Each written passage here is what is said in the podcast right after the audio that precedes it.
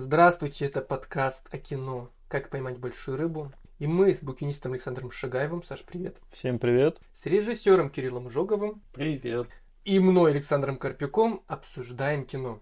Пауло Соррентино. У кого-то из вас, наверное, сейчас в голове возникнет образ Джуда Лоу, красивого где-нибудь на пляже. Но мы сегодня будем говорить не про молодого папу, не про прекрасного Джуда Лоу, а о картине, которая, как мне кажется, даже не всем известна. Фильм 2011 года, который называется «Где бы ты ни был». Вообще интересная с ним история. Как-то однажды Пауло Соррентино попал на концерт The Cure в 2008 году. И обалдел от того, как Смит все еще в его возрасте прекрасно себя чувствует, да еще в гриме, прекрасно поет. А как фанат The Cure Соррентино это еще больше оценил и понял, что ему этот образ очень нравится. А еще через некоторое время Соррентино выпустил «Иль Диво», изумительный, который круто отметили на Канском кинофестивале, а жюри возглавил Шон Пен. А потом Шон Пен говорит Соррентино, я готов сняться в твоем следующем фильме. По легенде он так и сказал, в любое время, в любом месте. Позвони мне, позвони. Да. И вот сошлось. В одиннадцатом году Шон Пен превращается в Смита. И появляется этот очень странный, медитативный, красивый, ну, как всякий сарантиновский фильм. Что скажете, господа, как по-вашему? Хорошо это или плохо? Сарантиновский это фильм или нет? Ну, конечно, Соррентиновский фильм. Все соррентиновские фильмы соррентиновские. В случае с Соррентино его киноязык фирменный легко узнаваем буквально с нескольких кадров. Режиссер он заслуженный, тогда еще не был таким заслуженным, обласканным и любимым, как нынче нашим всем. В фильме я это посмотрел первый раз в районе его появления на свет. В фильме Соррентино мне ни о чем не говорил, а вот Шон Пен в гриме на обложке и краткая аннотация к фильму меня, конечно, покорили, поскольку я являюсь тоже фанатом группы Cure. Подтвержу резюме Паула Соррентино действительно на концерте Роберт Смит выглядит живее всех живых и моложе всех молодых. Поэтому мы выбрали именно этот фильм, потому что мы все очень любим эту группу. Ну, мы не накрашены. Или такие еще старые, конечно, но нам это нравится. Перед записью я слушал какие-то даже пару треков Cure, решил вспомнить. Всплакнуть. Да, как это было. Постер действительно обалденный. Когда его впервые увидел, я думаю, это Шон Пен. Шон Пен великий актер. Какое резюме? На самом деле, в контексте этого фильма, Шон Пен более великий, чем Соррентино. И тут бомба Вот взорвалась. Сейчас да. То есть я понимаю, что фанаты Соррентино меня побьют в какой-нибудь Ты подворотне. крупно рискуешь.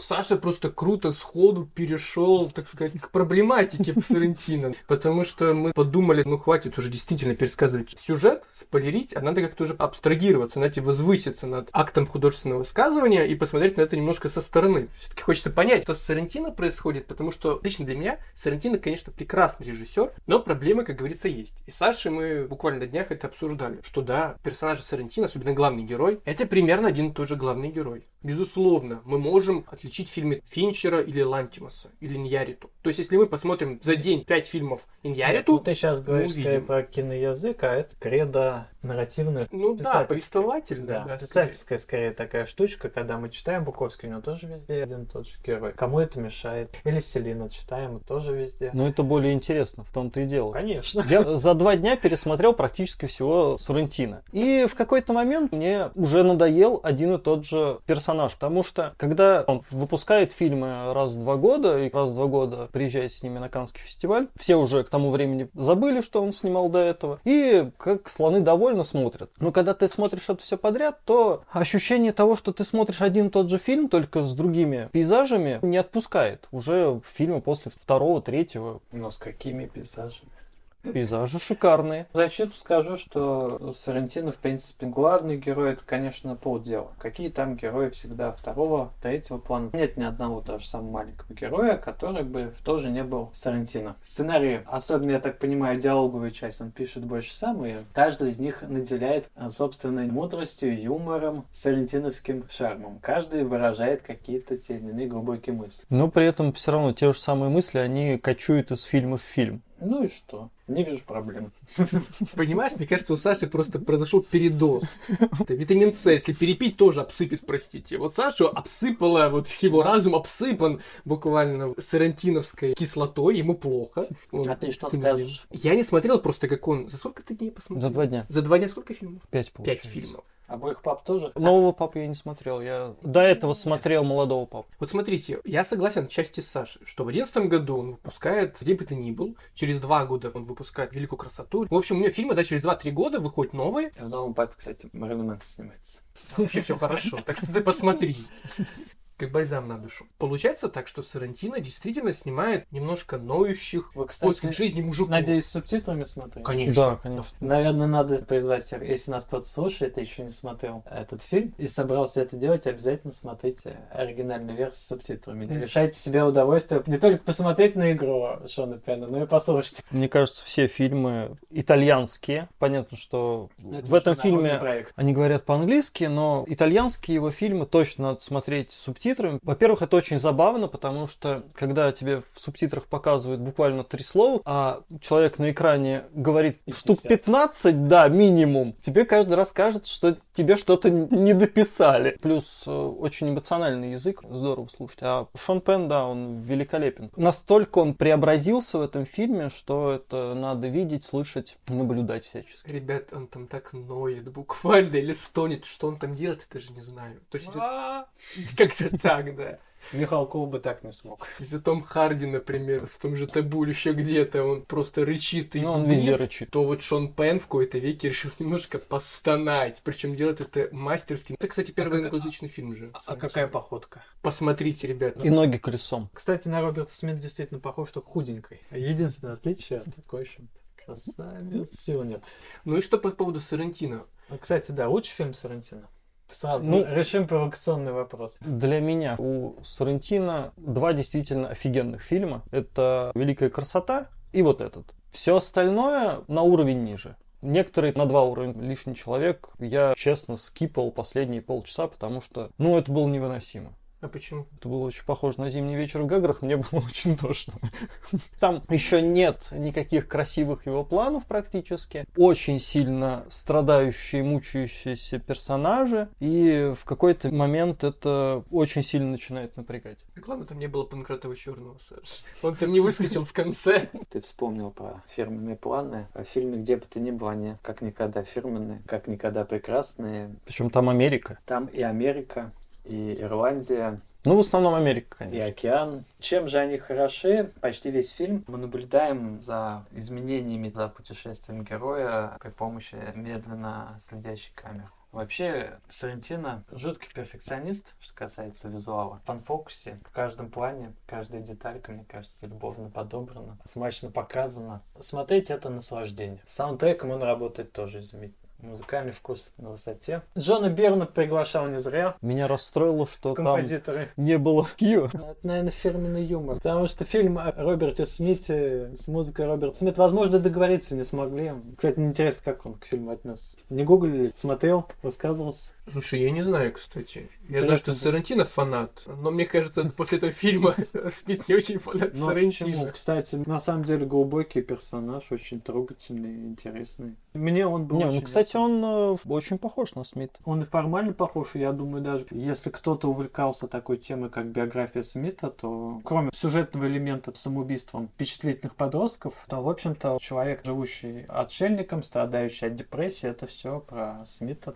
Смит там шикарный. Точнее, не Смит, Шон Пен играющий. Шиен зовут. Шайен, да, еще такое имя. Индийский музыкант. Такой потом. На самом деле еврейский. Ну ладно вам, пусть будет индийский, давайте Ну да, к сюжетной арке-то мы как-то подступимся или вообще Давайте, Надо, да. Знаете, что мне больше всего понравилось с этим фильмом? Изначально же Сарантино хотел просто снять историю о том, как мужчина ищет нацистского чувака, над которым над ним издевался. А потом Сарантино вспомнил, что он любит The Cure, и думает, о, прикольно было бы вплести сюда персонажа, похожего на Смита, который тоже как-то замешан. И в итоге, действительно, поначалу ты смотришь вроде вообще один фильм, но он ходит, страдает себе периодически, стонет, рассказывает про жизнь свою. Крутой его мини-монолог в начале первой трети, наверное, фильма, когда он говорит, почему его музыка это не творчество, что он сочинял грустные песни для грустных подростков. И вроде все смотришь, смотришь, как он страдает, думаешь, ну ок. Потом у него умирает отец, и начинается вообще другой сюжетный поворот, который в какой-то момент, я не знаю почему, мне напомнил, кстати, простую историю Дэвида Линча. Это из-за Гарри Дина Стэнтона. Слушайте, точно.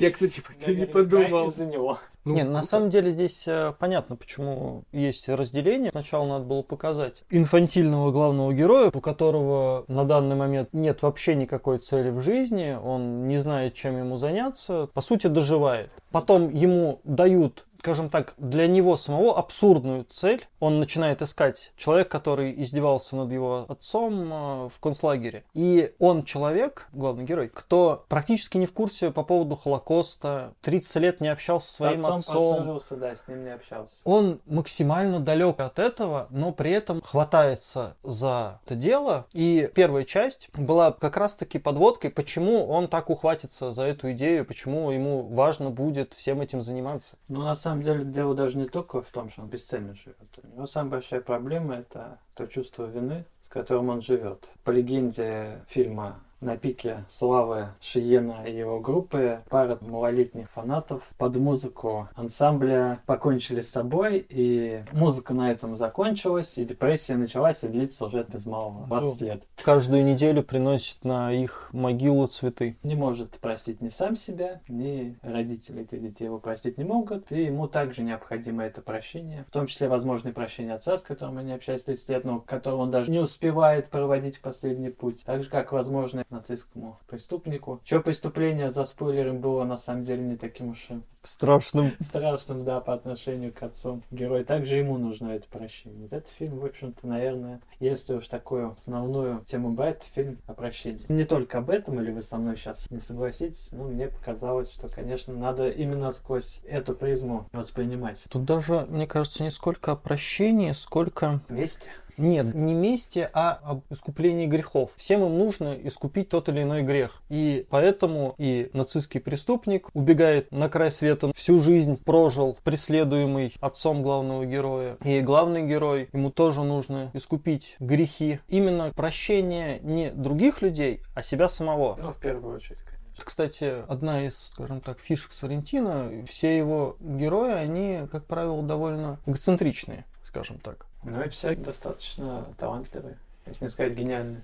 Это тоже подчеркивается во всех его фильмах. Все его герои, они так или иначе Ну, сам, да? зациклены на себе. Как Ну, ну да, да, он сам. Другое дело, что, вернусь опять же к Шону Пену, мне показалось, что ему тесно в рамках фильма. Его образ настолько яркий, он его продумал, э, развил, настолько он им живет, что ему тесно в тех рамках, в рамках сюжета, в которых он э, оказался. И это ощущается. Хотелось бы больше Шона Пену, хотя он занимает практически все, скажем так, пространство, но хочется больше. Ну а кто у Соррентино особо играет? Ну, это режиссерский ход, мне кажется. А он во всех фильмах актеры принимают некую такую формальную позу, некую маску одевают и излагают. А он это все красиво снимает. Нет такого вот психологической игры, погружения вовнутрь. Просто в других фильмах это не так чувствуется. Я ничего не хочу сказать Ну, смотри, плохого а- по поводу Тони Сервилла, его любимого актера, но в остальных фильмах это смотрится довольно органично. Здесь нет.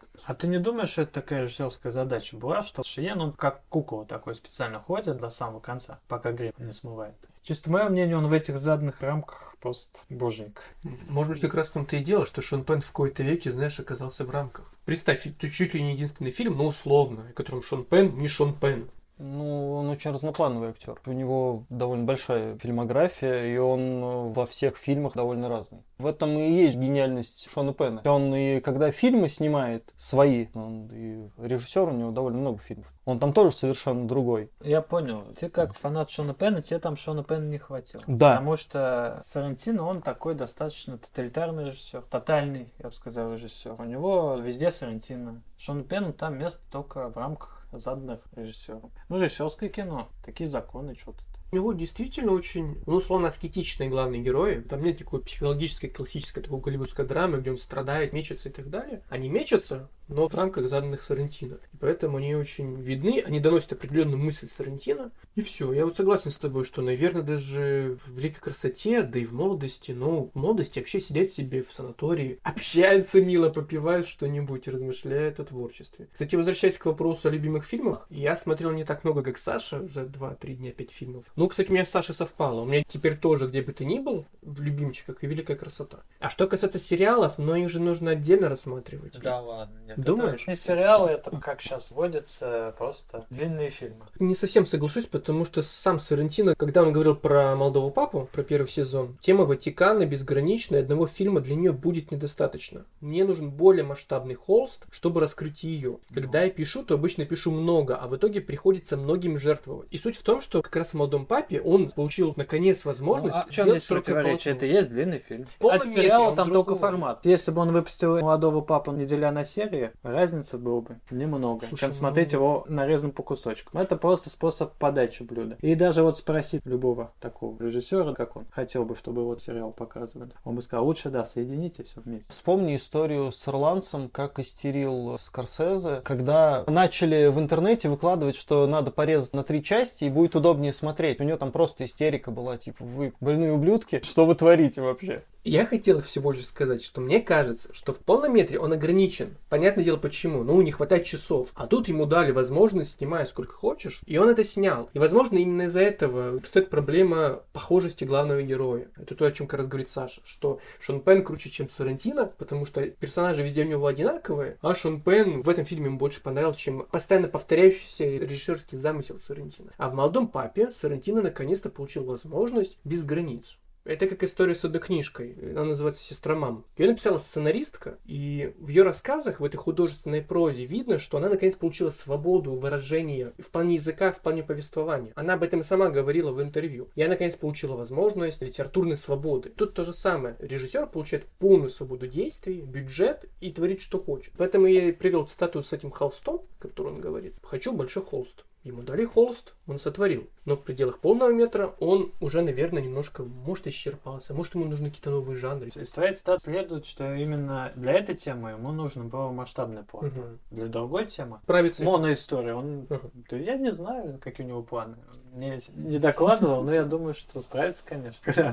Он все равно никуда не денется, и он все равно крут. Более того, это на данный момент самый крутой итальянский режиссер, если уж на то пошло. Тут Вот. все сплакнули. Весь Апеннинский полуостров. И очень здорово, что у них сейчас кино возродилось. Конечно, не в той степени, как в золотые годы. Тому же Соррентино до великих итальянцев еще расти и расти, но тем не Ну, менее. где-то рядом. Не сказал, что прям рядом, но приближается потихоньку. Пытается дотянуться, скажем так. У него половина фильмов это, по сути, перенос старых фильмов, старых идей, того же Филини, Ну, в есть, конечно. новые декорации. В Италии-то, мне кажется, последние лет 20 до того, как Соррентино-то начал снимать, все очень плохо было с кино, если не больше. Не могу так категорично Как, как судить. только там все поумирали, никого там и не было долгое время. Я люблю итальянцев, как считают, низкие жанры. И там Там весело, были, да? там были, и есть Ардженто жив. Ну, ты имеешь в виду новую волну вот эту? Я говорю в первую очередь, э, Соррентино же, он считается, скажем так, фестивальным режиссером. Ну, вот я в первую очередь Ну, говорю ну, про ну, фестивальных конечно, режиссерах, Он из этой лиги.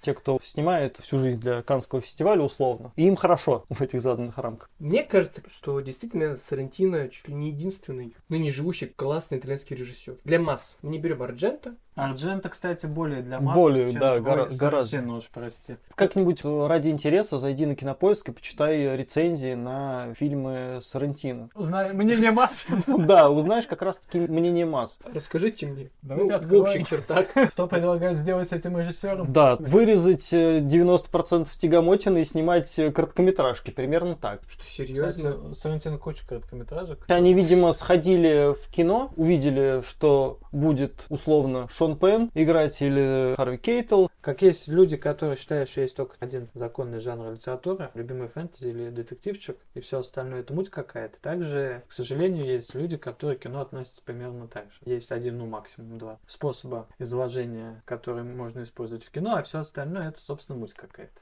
Интернет есть у всех, образование, желание что-то новое узнавать, расти, учиться есть не у всех. Поэтому написать и на заборе тоже можно. Но мы вернемся к тому, что это не массовый режиссер. Да почему, не знаю. Я вот всегда против вот этого элитарного подхода. Вот фестивальный режиссер снимает только для фестивалей. Вот мне кажется, фильмы настолько тонкие, красивые, в чем-то даже легкие на самом деле. И залюбоваться ими может. Человек, который не знает наизусть громкие премьеры фестивального кино текущего сезона, не отличает Шишкина от Мышкина. Я на днях смотрел, какие самые кассовые фильмы в Италии. И Соррентино там, скажем так, ближе к концу. То есть даже итальянцы в основном не смотрят Соррентино. Они смотрят какие-то комедии совершенно дурные. У них там даже название специально есть для жанра таких характерных комедий, которые ниже пояса, ближе к земле. Все смотрят именно такое кино. Они не запариваются, что у них, да, там есть какой-то Соррентино. Они, я думаю, все о нем в курсе, но даже они особо не ходят на его фильмы. Ну хорошо, мое понятие массового зрителя пало. Сарантино мне все равно в пантеоне. А по поводу того, что смотрят и комедий, понятное дело, например, в России каждый Новый год все идут в кинотеатр смотреть. Елки. Да, Точку. Да. Но для меня все равно Сарантино считается хорошо, не массовым, а тем режиссером, который стал знаменитым в последние годы, хотя бы благодаря тому же молодому папе. Я надеюсь, что после молодого папы зритель решил посмотреть и другие его работы. Нового папу.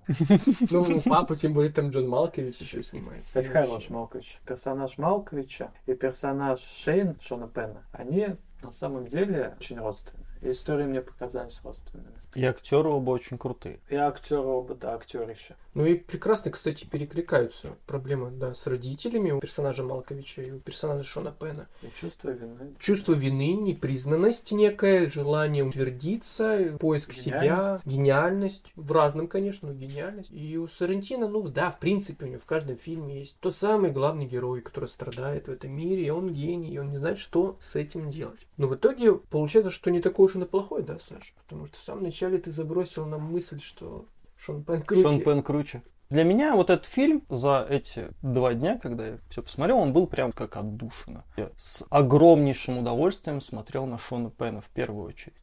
Он очень талантлив, он очень здорово играет, и те рамки, которые, как мы уже пришли к выводу, специально создает Сарантино, ему в них тяжело. Он хочет максимально раскрыться, но ему не дают. И мне кажется, это определенная проблема. Он круто очень раскрывается, но в другом, может быть, не в какой-то экспрессии. Единственная роль Шона Пена, где он Слушай, ну вот так вот, да? вот так ходить, шаркать, подвывать, да вот ты попробуй. Послушайте, поставьте себе на рингтон смех Шона Пена в этом Да, это, фильме. это- это прекрасно. Это просто то, как он там смеется.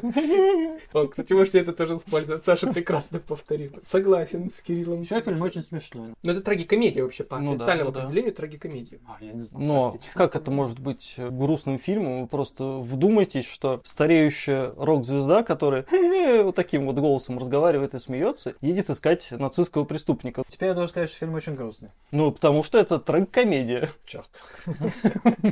Но там трагизм, конечно, той самой экзистенции, внутренние переживания главного героя, который не знает, что ему делать. Это очень, кстати, смешно и грустно, то, как он, например, в начале на рынке ценных бумаг пытается понять, что ему нужно в этот момент делать. Шон Пен в образе Шона Смита, который пытается понять, какие акции ему нужно купить в этот момент. Это все абсурд. А, и то, как один из этих брокеров, или кто он там рассказывает ему, как он покоряет женские сердца. Этот диалог просто шикарный. Когда он ему говорит, слушай, ты вообще потеешь как свинья и плохо выглядишь. Почему на тебе вешаются женщины? И этот мужчина, он начинает ему объяснять. И получается и смешно, и грустно одновременно, и в рамках жанра, и режиссерского замысла. Мне вообще кажется, и хороший коктейльчик-то получился у Сарантино на выходе. И даже то, что, кстати, ты говоришь, что этот фильм вошел у тебя в число любимых у него, это тоже многом говорит. Несмотря на то, что там, тебе кажется, мог бы лучше или мощнее раскрыться Шон Пен. Ну, это очень хороший фильм. Он немножко отличается от других фильмов Сарантино. По глубине это мне показалось более глубокий фильм. И Шон Пен красавчик. все В еще. любой непонятной ситуации говорит. Шон Пен красавчик. А тебе что, Кирилл? У Саши этот фильм вошел в список его любимых. А у тебя, в принципе, как у фаната Сарантино, как я понимаю, вообще все и Ну, так я не фанат было. Сарантино. Надо было, наверное, сразу оговориться. То что же мне в конце прижали так к стене? Нет, то, что я не фанат Сарантино, это вовсе не значит, что я не могу по достоинству оценить его мастерство и некоторые его фильмы. Я не фанат Сарантино, но мне очень глубоко и приятно было смотреть большинство фильмов, что я увидел, а этот фильм у меня действительно на особой полочке лежит. Во-первых, это был первый фильм, во-вторых, Круп Кью. А в-третьих, это красавчик. просто красиво. В-третьих, это просто безумно красиво. Можно смотреть разными органами чувств. Когда смотришь фильмы Сарантино глазами и наслаждаешься тем, как визуальное повествование помогает рассказывать. Там действительно мало диалогов, постоянное движение, ритм. Музыка, и при помощи картинки рассказывается, раскрывает сюжет. Да, какие-то мелочи, ты на это внимание не обращаешь, когда смотришь, но как это красиво, тонко сделано. Я же говорю, перфекционист, все вот эти вот ружья, которые висят на стене, они все там не случайны он самый минимум всегда в экспозицию вводит. Когда надо сюжет как-то двигать и какую-то информацию сообщить, он максимально ее сообщает визуально. Всегда. Причем так сообщает, не в нос тебе крупным планом сует, а медленно, красиво, открывая каждый раз новый. Фильм глубокий, его можно не только посмотреть, но пересмотрев, ты всегда еще там что-то новое найдешь. Поэтому отличное кино. По поводу отсылок, желательно вообще все фильмы Сарантино смотреть после того, как так плотненько ознакомишься с э, Филини. Потому что ну, у Сарантино очень много отсылок да. к Филини в каждом абсолютно фильме. Чтобы лучше понимать, что вам хотят сказать, то Филини нужно глядеть. Ну, вообще, да, нужно быть в контексте итальянского кинематографа. Ну, нас его любят, мне кажется, исторически сложилось. Ну да. Италия нам близка. Была же история про дружбу советских режиссеров с итальянцами той самой новой волны. Надо сказать, что итальянцев у нас всегда любили и любят, ну, как-то по-особенному. И Скажем нашего... так, не так, как французов. Их любят, но по-другому. По-другому, да. Мне кажется, итальянцев больше, но именно и режиссеров, да? Если... Да, да, да. Ну, возможно, это мое заблуждение. Тут сейчас ценители Гадара уже точат нож.